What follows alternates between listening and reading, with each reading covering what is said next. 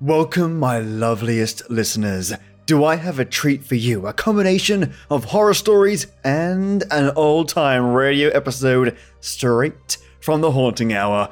Now, mates, I won't do my usual shout-out because I have the feeling my power is going to go out due to the heavy rain. So I'm going to jump straight to the titles of today's tales. That's a tongue twister. The White Spider, Cervine Birth, and the Hands of Mr. Smith. There is a connection between the first creepy story and the last story from Haunting Hour. Let me know what you think it is. Ah, hell. I just gotta say thanks to those that support me. Power be damned. My graceful white tea warlords. Epic Matthew J Bower. The brilliant Maya. And damn awesome Divided by Zir0. Thank you for supporting me so much. You make my day every day. My Earl Grey enforcers, Chad Warren, Just Heather, Lee Bower, Lorraine Cresanto, Macejoe, Page Marchini, Peter Raffaelli, and Michael Angelo Yacone. You are the blood that courses through this show's veins. All of you. Thank you so much, you brilliant people. Now, before my power carks it, turn your lights off, because mine will do it without my help. The sound up, and let's get comfy. I know this is going to sound insane. Okay, maybe I am insane. But let me continue. I'm not a believer of anything. No gods, messengers of gods, devils, demons, nothing. On the other hand, I do believe that someone loves me enough to send me a protector. My family and I were cleaning up, and while cleaning, I happened to find a spider on my bed. It was pure white, and it looked so... I can't describe it. But I didn't see any reason to harm it, so I let it stay. It took an interest in me, because from then on, it was in my window. Something about it made me feel at peace. It continued on for months, and eventually, my family has seen it. But as my mother described, it looked holy, like disturbing it would bring something awful. I ignored her rants, but indeed agreed there was something about it. Then, a miracle happened. I was looking at the spider while laying down, and it flailed its arms around. It was a funny sight to me, so I laughed, but something hit me at that instant, saying, "Stop laughing, the spider is serious." I have to admit I was creeped out. Spiders telling me things that were important? What a joke. But the thought kept troubling me, as if it was scolding me for thinking light of the situation. But again, being ignorant, I put it out of mind. As I fell asleep, something visited my dreams. I wish I knew what it was. But it said to me, "You were wise not to kill me, and your kindness will pay off. For I am the omen of protection, sent to guard your dreams and life." Something told me to believe this omen, but I wasn't convinced. Don't believe me, do you? I was astonished, but then again, who would believe that when your dreams are just vivid hallucinations? The omen continued. "Tomorrow you're going to nap, but just before you close your eyes, an image will flash before you that will leave your dreams hollow. When this happens, I'll bite you, so that you can warn your family not to sleep until 12 that night. Please heed my warning. I am here to protect you. For someone in the world sent me to protect you, and I will indeed fulfill my purpose." I jolted awake, suddenly afraid of what the day was prepared to bring. Coming home from work, I got ready to rest my eyes. But before I did, an image of my family hung on the wall, skinned alive. Bodies roasting, screaming my name. I wanted to get up, but my body was paralyzed, so I was forced to sleep. From then on, things were worse. My dream showed me killing everyone I knew with a smile on my face. In this dream, I cut my sister's fingers off, one by one, then her toes. Then I let her soak in acid, laughing. As for my other sisters, I dragged them and threw them off the bridge into the highway, their bodies breaking on impact. As for my mother and father, I plunged a knife in my mum's face and slid it down her body, while my father was burned over a fire. My cousin was having her face held in boiling water, and my boyfriend, I saved the best for him. I gave him the gift of insomnia. Every time he blinked, he could see, feel, hear nefarious beings come to life and do what they do best: kill. This wasn't me. It couldn't be. But then it cut to me, being imprisoned. Then a person came into my cell, someone whose features looked like mine. She whispered in my ear, "You should be thanking me. No one can come in between us now. We'll be together forever, right?" I woke up to a pain unbearable. My neck was bruised really bad. The spider started flailing its arms again, but this time I could hear her. "Now, do you believe me? Your sisters are tired, and your parents as well. If you don't save them, all could be horrific. I tried, to the best of my ability, to stop them, and I prevailed. But the spider told me to do one more thing. Go to sleep, and you'll dream again the same dream. But when she comes to visit you, address her name 3 times, and I'll take over." I couldn't possibly think of going through that again, but I had to trust the spider. Something told me to. As I went through the horror again, I end up imprisoned. She comes to me again.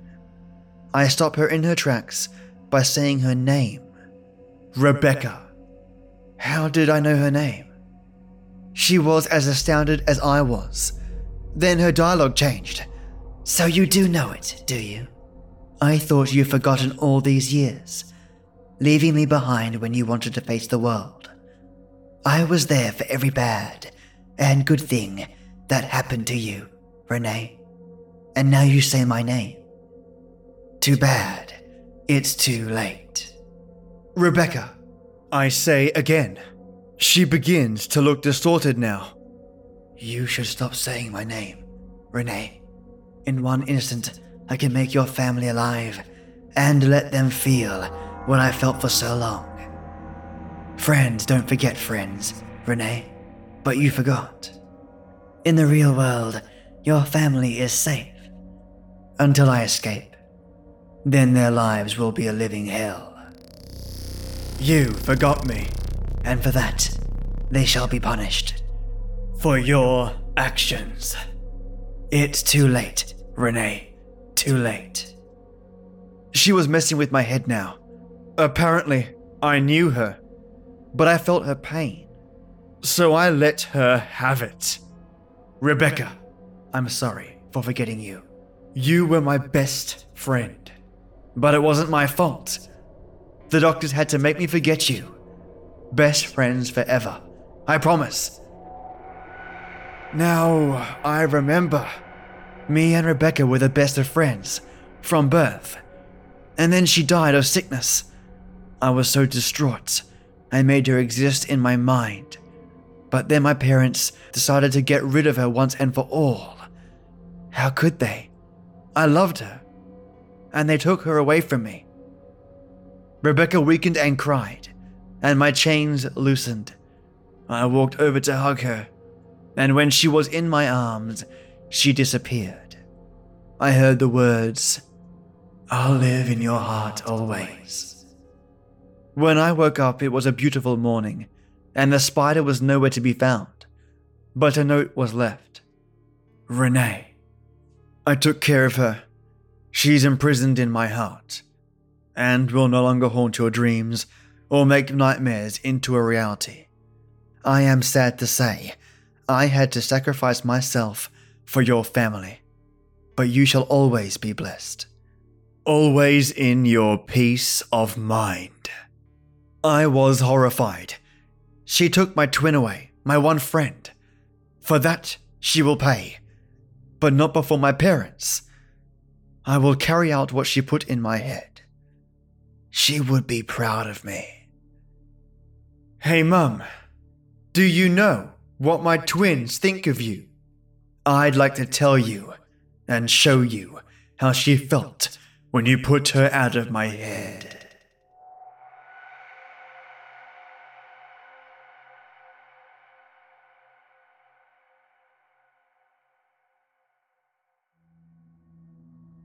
In 2009, an amateur video artist studying in the UK uploaded a video onto YouTube of a recent piece he had completed. After many reports and complaints, the video was taken down. The piece allegedly begins with a lingering shot of a foggy meadow that some believe to be located in Ireland. The only sound throughout this shot is a light hissing and what sounds like muffled, unintelligible speech. The camera starts zooming in on a white shape in the field. After several tedious minutes, the shape reveals itself to be an albino deer. A close-up shot of its eyes suddenly appears, showing signs of infection and possibly the beginning stages of blindness with them. The following shot is a scene of the deer staring at a vanity mirror for about a minute. After this, the piece takes a turn for the bizarre, with the deer in the reflection moving in dissonance with the real one. Zooming in, the camera focuses on the deer in the reflection, which has begun to move about in an unnatural and grotesque fashion, as if something was moulding it like a piece of clay. As these unnerving contortions continue, the camera zooms out, showing a shot of the real deer lying on the ground. People had described the deer looking strangely at peace. The shot goes on for roughly 2 minutes. The reflection is still twisting and gesticulating, but the mirror itself seems to be growing darker. The deer lying on the ground then starts to excrete a dark liquid from under its tail, suggesting that a birth is about to occur. The tar-like substance continues to bubble and seep out of the deer and onto the ground. This is the point where many people claim to have stopped watching it. Some accounts vary on what happens next, but many describe a scene where a stillborn, humanoid infant is birthed from the deer covered in the dark, tar-like sludge that makes it hard to describe exactly what it looks like. Some have claimed it was a model of a human-animal hybrid, put together by the artist for the sake of this film. A blurry close-up shot of the hybrid's face is seen for a few seconds, before it cuts back to the mirror, now broken. Within the same field from the beginning, black and white stock footage of an audience applauding is shown in slow motion, and then the film ends with a 5-minute shot of a black screen accompanied by unintelligible murmuring, slowly fading in volume. Many say that the film can no longer be found online, while others say that the audio track is sometimes circulated around file-sharing programs like BitTorrent. There are even some who claim to have attained the film itself through such means, occasionally screenshots surfacing on image boards and other such sites, but the film itself has hardly been seen since its initial debut. A year later, the artist posted another video on YouTube. This time, it was just 5 minutes of a black screen and silence, with just a link to a webcam site in the description to serve as evidence. Viewers describe seeing a pair of dangling pale feet slightly rotating above a knocked-over chair. The creator of the video, Cervine Birth, is best known for this shocking final piece. but many are not as aware of his earlier works, which are similar in terms of content and style. Shot in black and white, the piece often referred to as Foxtrot was created in early 2005. The film begins with a shot of a moonlit forest, with a slow fade to the beginning of the first scene. A gaunt, malnourished-looking fox is seen staggering through the forest, wailing and crying out in a haunting voice, with what appears to be a noose tied around its neck. The camera follows the rope to the end, where the fox's cubs can be seen dragging behind. It isn't certain whether the cubs are dead or not. The film cuts to a brief shot of the crescent moon as it slowly devolves into a shapeless blur. The soundtrack for the film so far has consisted mostly of the fox's wailing and a wailing musical track many describe as unnatural and unnerving. It cuts to a clearing in the forest. The fox is seen ambling towards the center, still dragging her young behind her. The music gradually fades into silence as the fox is curling up on the ground, getting ready to die. After a few moments with nothing but her final breaths breaking up the silence, a close-up of her face is shown. Her eyes are still glimmering under the moonlight. A pair of small, pale, childlike hands start to caress her face. More small hands start showing up in the shot before the camera slowly zooms out to show much of the fox's body being covered in caressing hands and arms. The shot flickers out a few times before cutting to the interior of a darkened household. The camera slowly makes its way into a dining room where a family of corpses is shown, decaying in their seats. On the table is the same fox, but this time, it is alive and healthy, tending to her cubs. Close-up shots of the body follow, revealing them to possess wounds, indicating a possible mass suicide. In the closing shot, a moth is seen fluttering about, a dangling light bulb, in a dark room when a hand that can only be described as animal-like reaches up and shuts it off. And this concludes Cervine Birth.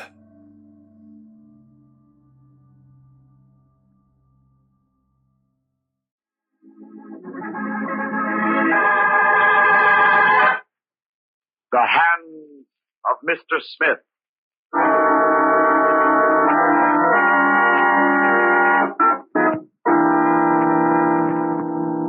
Midnight, an alleyway, dark and ominously quiet, in the dimly lighted factory district on the outskirts of a big city. In the black shadows, two men wait, their hats pulled down over their eyes, their hands tense in their overcoat pockets. Suddenly, one of the men leans forward in the velvet darkness to peer down the deserted street. I don't see him, Russ. He'll be along. I can hardly wait to get my hands on that dough. Yeah. Hey, look, Russ. My hands. The way they're shaking. Take it easy, Tiny. It's funny. Every time I wait and I stick up a guy, my mitts get shaken like this. You keep them paws under control. Oh, sure. I'm not kidding. Oh, I won't do nothing. I won't touch the guy. Remember that. But why don't he come, Russ? Get back here. But where is he? I can see the factory door, but he ain't come out yet. Get back here, I said. Okay. Listen. A car's coming. Cops. Huh? Police car. A couple of lousy cops. Shut up. Well, maybe they'll spot our car. Maybe they'll stop and start looking around. I said shut up. Oh, look, they're going by. They ain't stopping. Stand still. They turned the corner. Oh, that's better. Gee. Now my hands are shaking worse than ever. I told you to keep them big paws quiet. I'm trying to, Russ. A guy can't do more than that. I'll do it. When this cashier comes along, keep your hands in your pocket, and you won't be tempted. I'll remember. I won't touch him, Russ. Here he comes. Are you sure? That's him. He's all alone. He just came out of the factory. He's carrying something. A paper bag. He's got the dough in a paper bag. This is one trip to the bank he ain't never gonna finish. Steady now. Okay, mister, get him up. Well, before you... Get him up, the man said. Take the bag, Tiny. Don't shoot. I won't yell. He won't yell, he says. Take that bag, Tiny, you sap. I don't like this guy. Keep your hands down, Tiny. Give me that bag. Sure. I said I would. How much is in here? $3,000. 3,000? Listen, you punk. Stop. Go on me. Cut it out, Tiny. But only 3,000, he said. Stop. You joke. I don't like you. Go away, him, Tiny. But I don't like him. He looks like the guard in the big house.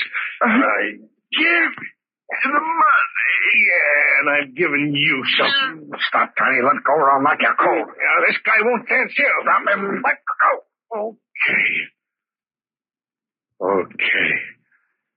I'll let him go. You killed him. Huh? You killed him, you sap. He's dead. But he looked just like that guard that slugged me. Get in the car. We're going to leave him here? Get in the car, I said. Where's the door? I got it. Get in. Move. Address him laying there. Suppose them cops come back. Shut the door. We're getting out of here.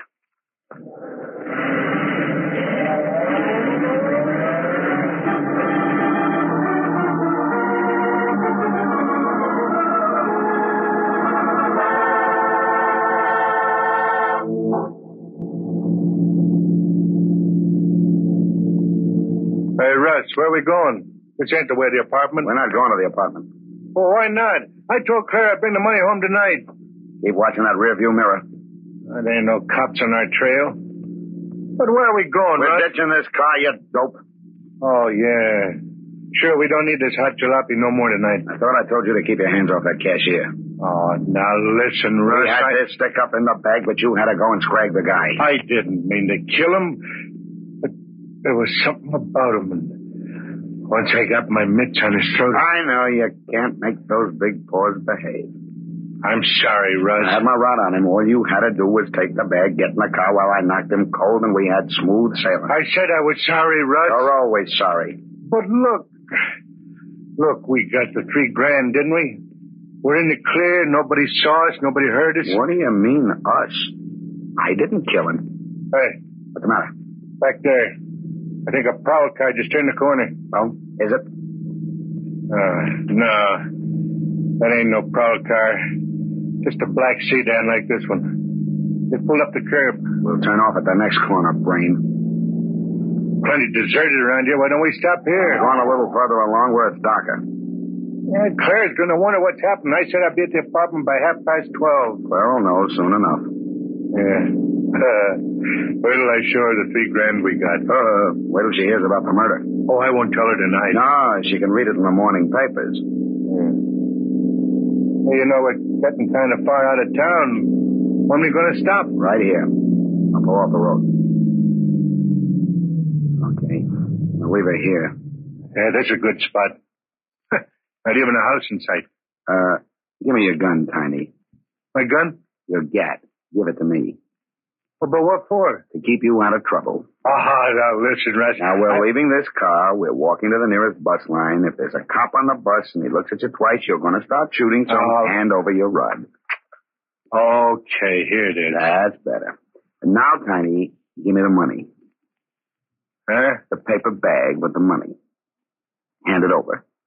Hey, what is this? Give me the money, Tiny. Oh, sure. Here it is. Come on, now let's get out of this car. Sit still. Huh? You're staying here. Wait a minute. Keep those hands quiet. Hey, Russ, what's that gun? You're pointing it right at me. You said it. I'm washed up with you, and so's Claire. What? Claire? Yeah, Claire, your wife. She's fed up to the teeth, so am I. You and Claire... Oh, so that's why you didn't drive the apartment. That's why you came way out here. You and Claire are crossing me up.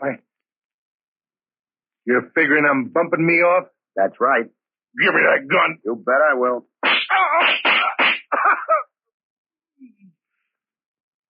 Oh, Russ, I'll get you for this. I'll get Claire and you if I have to dig my way out of my own grave.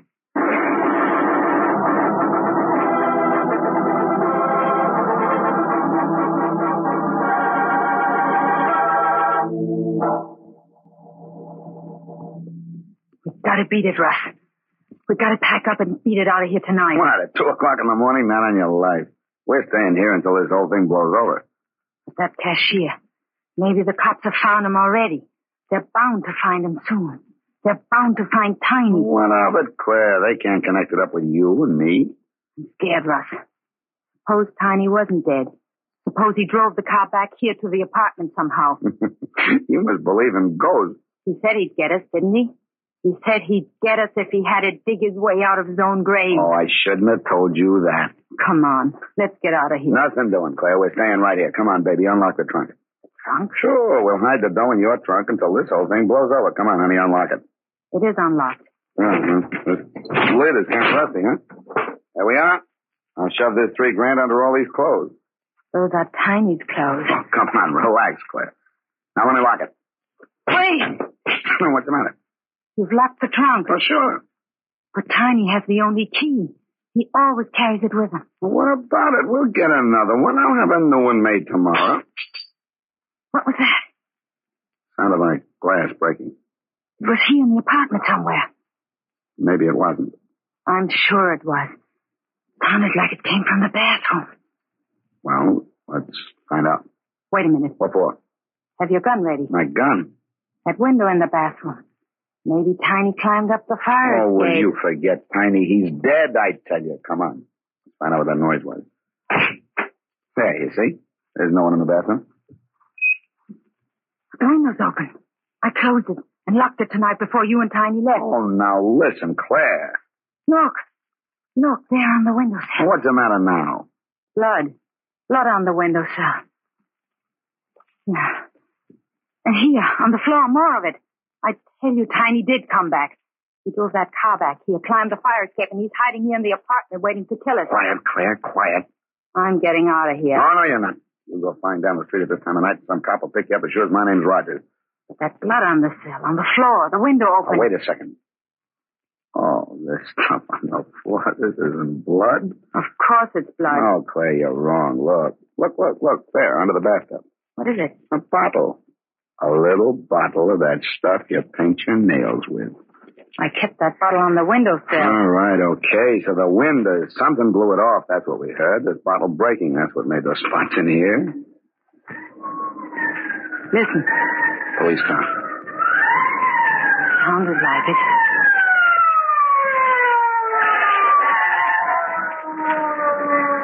Stopped in front of the building. Come on out. Come on, let me. Suppose they followed Tiny here. Suppose he drove the car back here. Will you stop talking about Tiny? Put out the lights. What for? Put out the lights, Claire. All right. Now, peek under this window shade and see where that police car is. Are they out front? Yeah. Yeah, they are. Two cops in front of the building. What are they doing? They're looking at a car. What car? Black sedan, parked in front of the building. You said the car you used tonight was a black sedan. All right, there's 1 million black sedans in this country, Mike. But why are the cops looking at the one out front? Why are they putting their flashlights on the running board? Why are they looking inside? How do I know? Because Tiny drove it here. He isn't dead. You didn't kill him. He drove that car back here, climbed the fire escape, and he's in the apartment somewhere waiting to get it. Somebody at the door. What are you going to do? Open up. Please. Open up, Smith. We want in.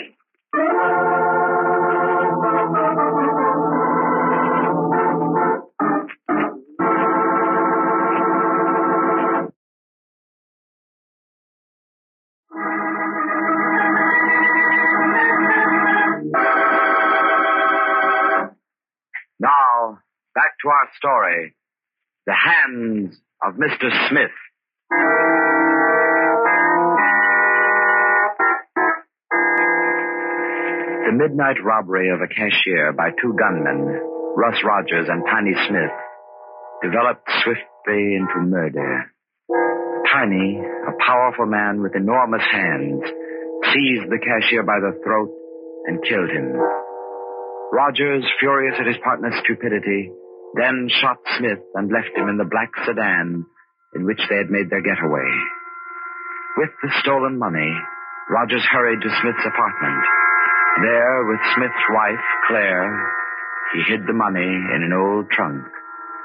Suddenly, a police siren sounded outside the building. Then the buzzer to the Smiths' apartment hummed like an angry bee.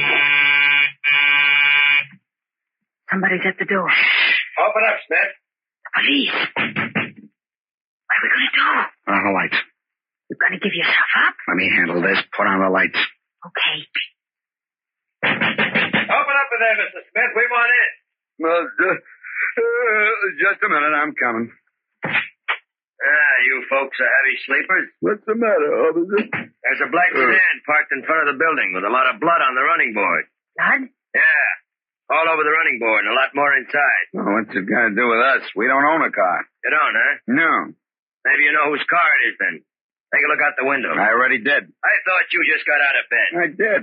I heard the siren out front, came in the living room, I looked out the window. I went back to put on some clothes to go downstairs and find out what it was all about. Who owns that car out front? I don't know. I never saw it in my life before. Hmm. Where's the janitor of this joint? Janitor? Well, I don't know. He's probably... Mr. Monks and his wife live in the basement. There's nobody home.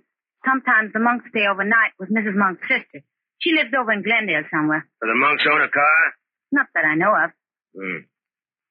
Who lives in the apartment above this one? Let's see. An old bachelor. Man named Weaver. Maybe that black sedan belongs to him. We wouldn't know. Okay, folks. Sorry to get you out of bed at this time in the morning. That's all right, officer. I'll go up and talk to this Weaver guy. Maybe that stuff on the running board ain't blood, huh? It's blood, all right. Good night. Good night, officer. You're lying to me, Russ.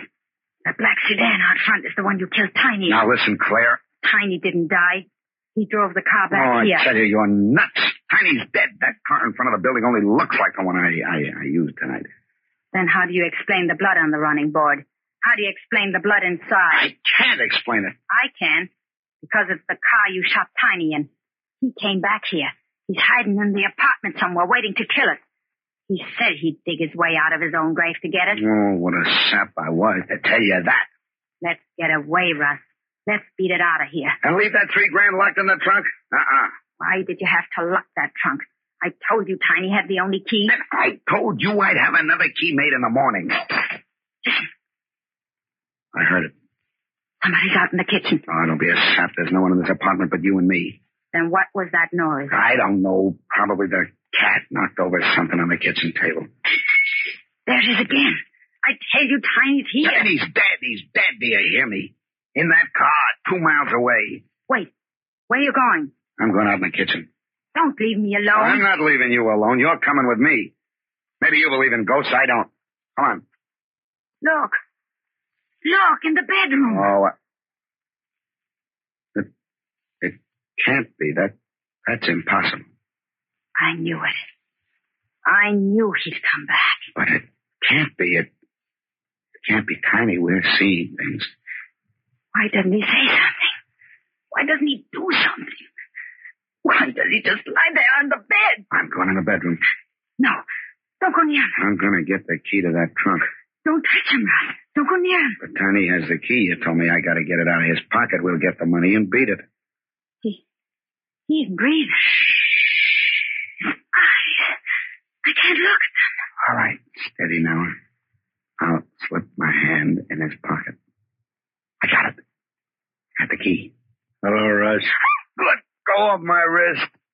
I said I'd come back, Russ. Let go of my wrist. Drop the key. Claire. Claire, get the gun out of my back pocket. A gun won't help you, Russ. You ought to know that now. You're breaking my wrist. Then drop the key on the bed. Okay. I dropped it. That's my pal. Claire. Don't come near him, Claire. Take the key, Claire. Don't come near him, I tell you. Pick up the key. Come around on the other side of the bed and get it. Yes, Tiny. You've always been a good wife, Claire. Take the key. The money we got tonight belongs to you. Tiny, with this money we can all get away. Sure we can. Pick up the key. Don't be afraid. All right. I will. Now. Stop! Let go of me! Now we're all together again. Your hand is breaking my wrist! We're all together again. You and me and Russ. Russ? Why don't you do something? Yeah, Russ. Why don't you do something? I can't even move. These big hands of mine, they're better than a gun. They can hold you two here maybe forever.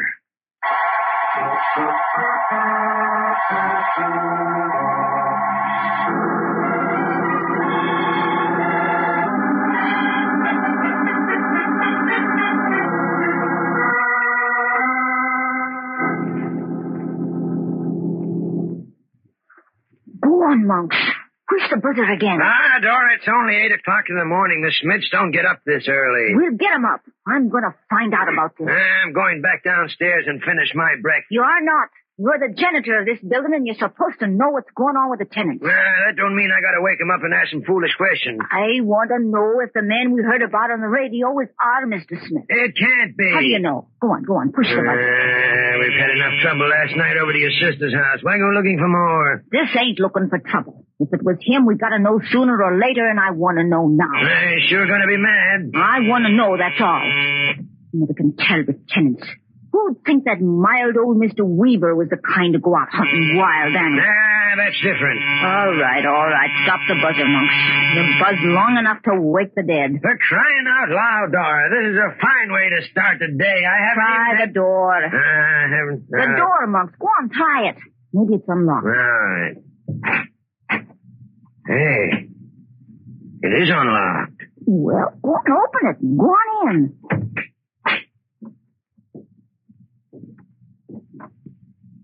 Hey, they got the lights in the living room all turned on. I knew it. I tell you, there's something wrong with them Smiths. For crying out loud. Do you see what I see, Dora? Money. It's money lying all over the floor. They must have been storing that money in that trunk. Look, it's open. Yeah, some money inside of it, too. But the Smiths never had so much money. As far as we knew.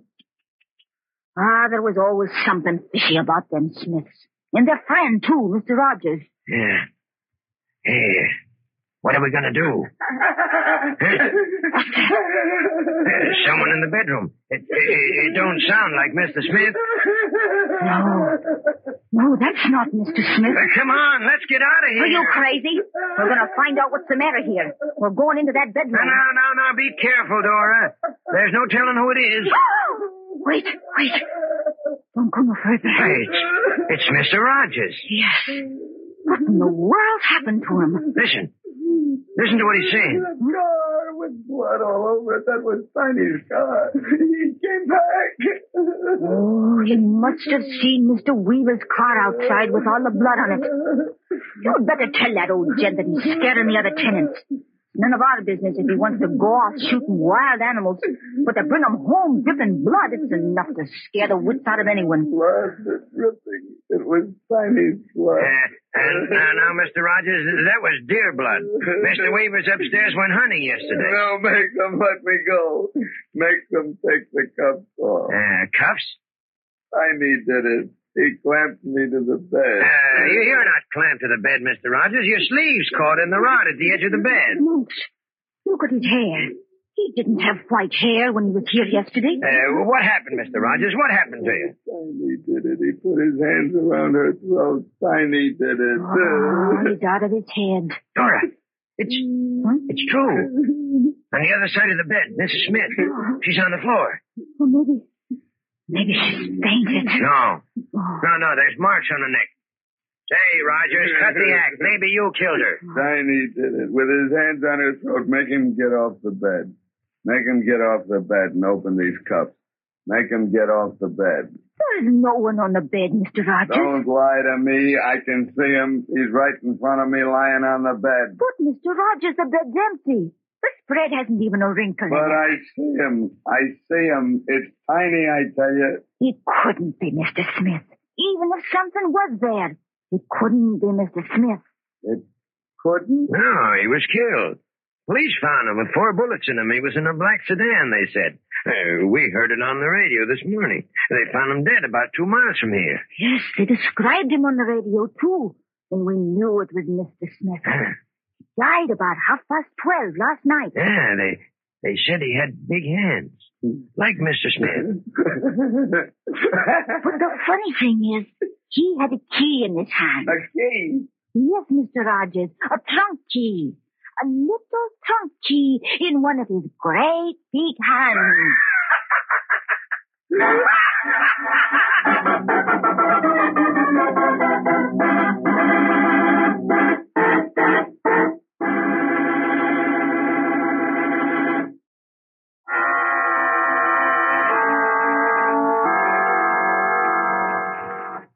From shadows and stillness, mystery weaves a spell of strangest fascination, charging the mind with doubts and fears. For mystery is a strange companion, a living memory in the haunting hour.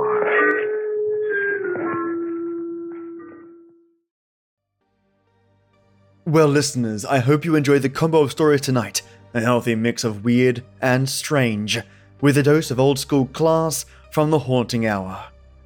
Did you figure out what the link was? Let me know what you think. I'm always keen to find out. Thank you again for listening. I'm going to rug up and keep warm whilst I weather this weather. Stay brilliant, which isn't hard for you lot, and as always, till next we meet.